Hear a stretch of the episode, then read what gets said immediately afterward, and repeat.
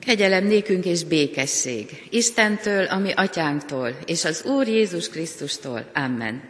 Szent házadban megjelentem, én Istenem, áldj meg engem, hadd dicsérlek buzgón téged, vés szívembe szent igédet. Amen. Imádkozzunk. Szívem első gondolatja, hozzád száll fel, Istenem, te őriztél meg az éjjel, maradj ma is én velem. Téged áldlak és imádlak, mint szerető gyermeked. Szívem csak is azt akarja, ami kedves te neked. Édes Jézus, add kegyelmed, őriz engem szüntelen, hogy egész nap néked éjek, tiszta szívvel, bűntelen. Amen. Isten igéjét abból a kedves, jól ismert ige szakaszból olvasom, amit tegnap oly sokan felelevenítettetek. Sámuel próféta első könyve 17. részéből, Dávid és Góliát történetéből. Foglaljátok el helyeteket, és figyeljetek alázatos szívvel, engedelmes lélekkel az élő Isten beszédére. Sámuel próféta első könyve 17. részének 40. versétől így szól hozzánk az ige. Dávid kezébe vette a botját, és kiválasztotta patakból öt sima kövecskét. Beletette azokat pásztortáskájába, a tarisznyájába, és paritjájával a kezében közeledett a filiszteushoz. A filiszteus is elindult, és egyre közelebb jött Dávidhoz, és előtte ment a fegyverhordozója. Amikor a filiszteus rátekintett, megvetően nézett Dávidra, mert fiatal volt, piros posgás és jó megjelenésű. És ezt kérdezte a filiszteus Dávidtól, hát kutya vagyok én, hogy bottal jössz ellenem, és szídni kezdte a filiszteust Dávidot Istenével együtt. Ezt mondta a filiszteus Dávidnak, gyere csak ide, hadd adjam testedet az égi madaraknak és a mezei vadaknak. Dávid így felelt a filiszteusnak, te karddal, lándzsával és dárdával jössz ellenem, de én a seregek urának, Izrael csapatai Istenének a nevében megyek ellened, akit te kicsúfoltál. Még ma kezembe ad az Úr, leváglak, és a fejedet veszem, a filiszteusok seregének a hulláit pedig még ma az égi madarak és a mezei vadaknak adom. És megtudja mindenki a földön, hogy van Isten Izraelben, és megtudja az egész egybegyűlt sokaság, hogy nem karddal és láncsával szabadít meg az Úr, mert az Úr kezében van a háború, és ő ad a kezünkbe benneteket. Amikor a filiszteus neki készült, és egyre közeledett Dávidhoz, Dávid is kifutott gyorsan a csatasorból a filiszteus elé. Belenyúlt Dávid a tarisznyájába, kivett belőle egy követ, a paritjájával elröpítette, és úgy homlokon találta a filiszteust, hogy a kő belefúródott a homlokába, és arccal a földre zuhant. Dávid tehát erősebb volt a filiszteusnál, bár csak paritjája és köve volt. Legyőzte a filiszteust és megölte, pedig nem volt kard Dávid kezébe. Amen. Eddig olvasom Isten ígéjét.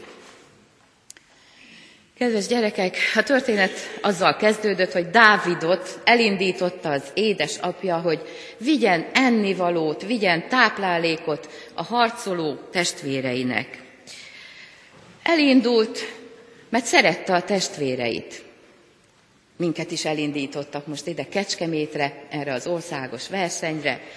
Elindultunk, feltarisznyáltuk magunkat mindenféle igével, aranymondással, tudással, tudományjal, díszletekkel, jelmezekkel. Elindultunk mi is jól felpakolva.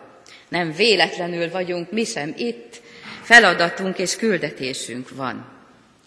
Dávidot azonban nem csak a testvérei várták, hanem ott várta Góliát is, és ott várta a nagy harctér, a nagy küzdelem.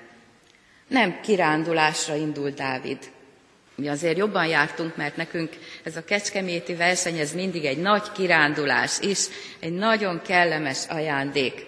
Köszönet érte a szervezőknek. Dávid nem önmagáért ment, hanem a testvéreiért, mert küldetése volt. Táplálékra volt szüksége a testvéreinek. Nekünk is vannak testvéreink. Mi vajon milyen táplálékot szoktunk megosztani a testvéreinkkel? Mit adunk nekik szívesen? Nem csak csokira gondolok, hanem valami lelki táplálékot, amit itt most jól begyűjtögettünk egymás bizonyságtételei által. Tudunk-e hazavinni új igéket, új bátorítást, új vigasztalást a testvéreinknek? Meg hát otthon nem csak a testvérek várnak bennünket, várnak a szülők, várnak a nagyszülők. Mit tanultál, kisfiam? Mit tanultál, kislányom? Milyen jó, hogy vannak még imádkozó nagymamák, imádkozó nagyapák, akik várják, hogy gyermekem, mivel gazdagodtál, milyen aranymondásokat tanultál. Dávidot a harcmezőre küldte az édesapja, hogy utánpótlást vigyen a testvéreinek. Azonnal indult, ahogy küldték, nem nyafogott, nem késett el, mert szerette a testvéreit, pedig a testvérei egyáltalán nem voltak kedvesek. Az egyik jelenetből nagyon jól látszódott, hogy fellökték, mind az öttes testvére eltaszította magától, mit kíváncsiskodsz, mit akarsz te itt a nagyok között. Egyáltalán nem bántak kedvesen azzal a kis nyolcadik öccsükkel, de ő nem panaszkodott. Nem panaszkodott. Hallotta a harci zajt, és tudta, hogy sietni kell, sietni kell, és nem haragudott meg a testvéreire. Úgy gondolkodott ő is, ahogy nekünk is gondolkodnunk kell. Bőte Csaba fogalmazta meg ezt ilyen szépen, hogy mindannyian fényből és sárból gyúrt lelkek vagyunk. Ahogyan mi magunk is írgalomra és nagy lelkűségre vágyunk, nekünk is úgy kell nézni a mások gyarlóságait.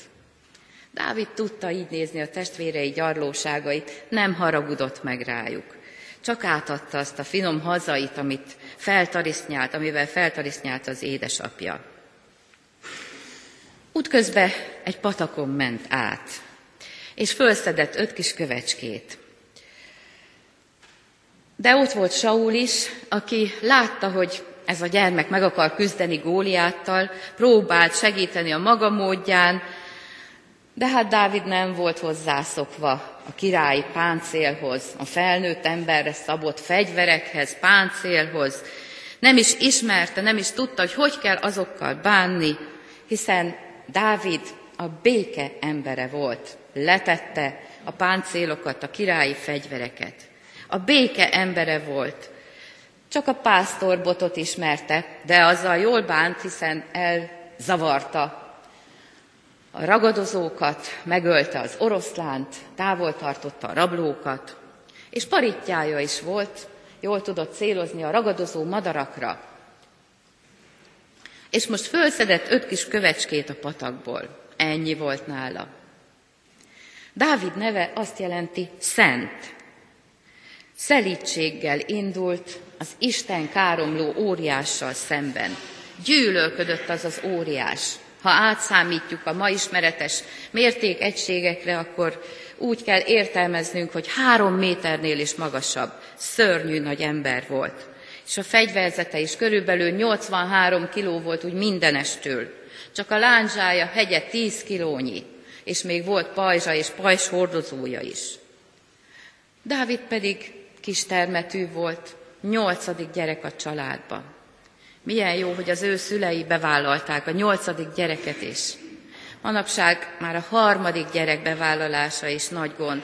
A negyedik, az ötödik, a hatodik, a hetedik, a nyolcadik legtöbbször meg se születik. Dávid kicsike volt, de nagy hite volt. Ez a gyermeki hit csodálatos volt. Velem van az Úr, nem félek, velem van az Úr. A mai világunkban mi is így élünk, mint Dávid és Góliát, így vagyunk arányban a hívő emberek és a hitetlenek. Ha száz emberre kivetítjük az emberiséget, akkor körülbelül 30, aki bízik az Istenbe, és 70, aki gyalázza az Istent, és hitetlen, aki káromolja az Istent. Bizony, velünk, mai Dávidokkal is szembe jönnek a gyűlölködők, az erőszakosok, akik félelmet, fájdalmat okoznak, akik bánatot hoznak. Dávid egyedül volt, a szelíd kis pásztorgyerek, az Isten káromló óriással, és sokszor mi is így érezzük magunkat. vajon mi, ha hazamegyünk innen, vállaljuk-e a dávidi sorsot? Vállaljuk-e, hogy szelíd, Istenben bízó, gyermeki hittel, Istenben bízó emberek leszünk? Van, aki nem vállalja, van, aki nem szeret kitűnni, van, aki nem szeret harcolni, valaki semleges akar maradni, és van, aki szívesen átáll Góliáthoz. Dávidról azt írja a Biblia, a Károli fordítás, hogy piros arcú, szép tekintetű fiú volt. A paritjájáról tudunk, és az öt kövecskéről. Góliátról sokkal részletesebben ír a Biblia. Három méter magas, ha átszámítjuk, 83 kiló, 10 kilós a láncsája, pajzsa volt, szolgája volt, de róla nem írja, hogy milyen a tekintete. Róla nem írja, hogy szép tekintetű lett volna, vagy hogy szép lett volna az arca, mert csupa páncél mögé bújkált, belebújt, elrejtőzött. Dávidnak szép, szelíd tekintete volt. Olyan jó volt látni benneteket, olyan sok szép, szelít tekintetű Dávidot láttunk tegnap. Bár csak mindannyian ilyen szép, szelít tekintetű Dávidként térhetnénk haza.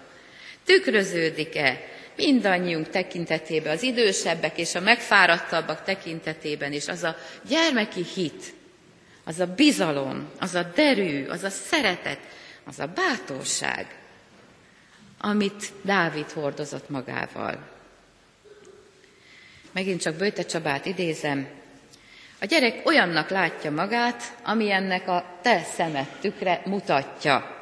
Mindannyiunknak szüksége van arra, hogy drukkoljanak, bátorítsanak, biztassanak, lelkesítsenek bennünket. A mindennapok között is, nem csak a versenyeken. Fontos a drukkolás, az együttérzés, a bátorítás. Sugározzon a tekintetünkből mindig az együttérző szeretet, a dicséret, a vigasztalás. Dávid szembe ment az átkozódó, Isten gyalázó Góliáttal.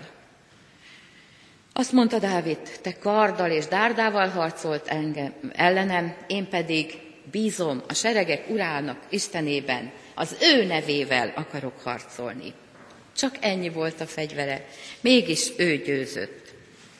Dávid ment szembe az óriással, és Isten megsegítette valóban. Isten megsegít.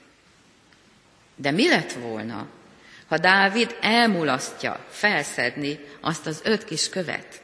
Neki is meg kellett tenni a maga részét. Isten úgy tudta megsegíteni, hogy nála volt a tarisznyában az az öt kis kövecske. Neki is be kellett vetni magát. Mi is kaptunk a tarisznyánkba kövecskéket. Mindannyiunkat, akik itt vagyunk, megtanított valaki imádkozni. Legtöbbünket az édesanyánk. Az az első gyermeki ima valószínűleg az volt legtöbbünk esetében, hogy én Istenem, jó Istenem, becsukódik már a szemem, de a tiéd nyitva, atyám, amíg alszom, vigyázz rám. Tudnánk folytatni is. Ez volt az első kövecske a tarisznyánkban, hogy megtanultuk az első gyermeki imádságot. Ugye nem veszítettétek el útközbe. Vigyázni kell a kövecskékre, hogy el ne veszítsük az első imádságot sem, hogy imádkozzunk esténként, hogy imádkozzunk ebéd előtt, ebéd után, köszönjük meg, amit kaptunk. A gyermeki imádság, az első kövecske. Vigyázzunk a követségre. Aztán a második kövecske Dávidnak az a hitvallása, hogy az Úr kezében van a jelen és az jövendő. Ez a gyermeki hit, ez a második kövecske, ez is nagyon fontos, hogy el ne vesszen út. Legyünk mi is olyan tiszta szemű, szelit tekintetű Dávidok, akik magukkal hordják ezeket a kis köveket.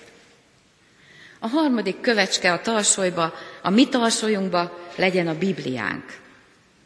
A Biblia legyen olyan fontos a mi számunkra, mint a mobilunk. Hányszor elvész a telefon, és akkor kétségbeesve keressük, hogy hova tettem, elveszett. Jó, ha a mobil elvész, akkor nagyon el vagyunk keseredve. Ha lemerült, csüggedünk. A mobilra nagyon vigyázunk. Mi lenne, hogyha a Biblia is mindig annyira a kezünk ügyébe maradna, mint a mobilunk? Ha olvasnánk úgy az aranymondásokat, mint az SMS-eket, a közérdekű telefonszámok a Bibliából, Zsoltárok 50-15, Hív segítségül engem a nyomorúság idején. Én megsegítlek téged, és te dicsőítesz engem. Fontos, hogy hívjuk az Istent, ha bajba vagyunk, de el ne felejtsük dicsőíteni, ha megsegített. Aztán nagyon fontos SMS a Bibliából, hogy álljatok ellen az ördögnek, és elfut tőletek. Az ördög mindig mesterkedik, meg akar környékezni bennünket, belénk akar bújni, szoktuk mondani a kisebbeknek, álljatok ellen az ördögnek. Ez is nagyon fontos SMS. Jakab 4 hét mindig jusson az eszünkbe. De a Jakab 4.8 is, hogy közeledjetek az Istenhez, és ő közeledni fog hozzátok. El lehet sodródni az Istentől. Nagyon veszélyes dolog, amikor azt mondod, hogy hát holnap nem kelek fel, most itt voltam két napig, bibliáztunk eleget, nem megyek templomba. Jövő vasárnap meg azért nem megyek, mert már közeledik az ünnep, virágvasárnap, mm, majhúsvétkor, mindig lehet valami kifogás, nyafogást találni, és úgy szépen el lehet sodródni az Istentől. És ez nagyon veszélyes dolog. Nem szándékosan, csak mindig tudunk valamit mondani, hogy most fáradt vagyok, most meg kirándulunk, most meg locsolkodósok jönnek, hát most nem fér bele az időmbe. Vigyázzunk, el ne sodródjunk az Istentől. Ezek az SMS-ek az igéből emlékeztessenek bennünket arra, hogy a tarisznyánkban ott kell, hogy legyen a Biblia is. A negyedik kövecske legyen a hálaadás. Vegyük észre, hogy minden napnak megvan a maga öröme. Minden talajban megterem valami virág. Vegyük észre, legyen rá szemünk, és köszönjük meg az Istennek minden napnak a maga ajándékát. Hálaadás legyen bennünk, és ne zsörtölődés és zsémbeskedés. Az ötödik kövecske az pedig legyen a hála áldozat, ahogy összefoglalja ezt olyan gyönyörűségesen a Heidelbergi Kártink első kérdése. Micsoda tenéked életedben és halálodban egyetlen egy vigasztalásod? Az, hogy mind testestől, mind lelkestől, mind életemben, mind halálomban nem a magamé, hanem az én hűséges megváltómnak, a Jézus Krisztusnak tulajdona vagyok aki az ő drága vérével minden bűnömért tökéletesen eleget és engem az ördögnek minden hatalmától megszabadított, és úgy megőriz, hogy az én mennyei atyám akarata nélkül egy hajszál se esetik le a fejemről.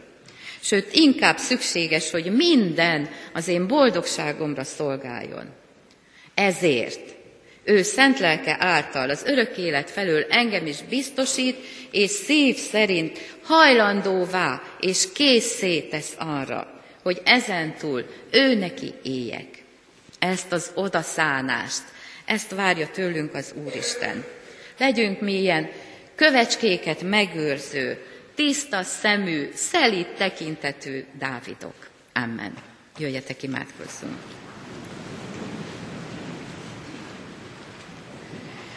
Úr Jézus Krisztus, háladással megköszönjük, hogy Te egyszer itt jártál a földön, és hátra hagytad lábnyomodat, hogy legyen mit követnünk.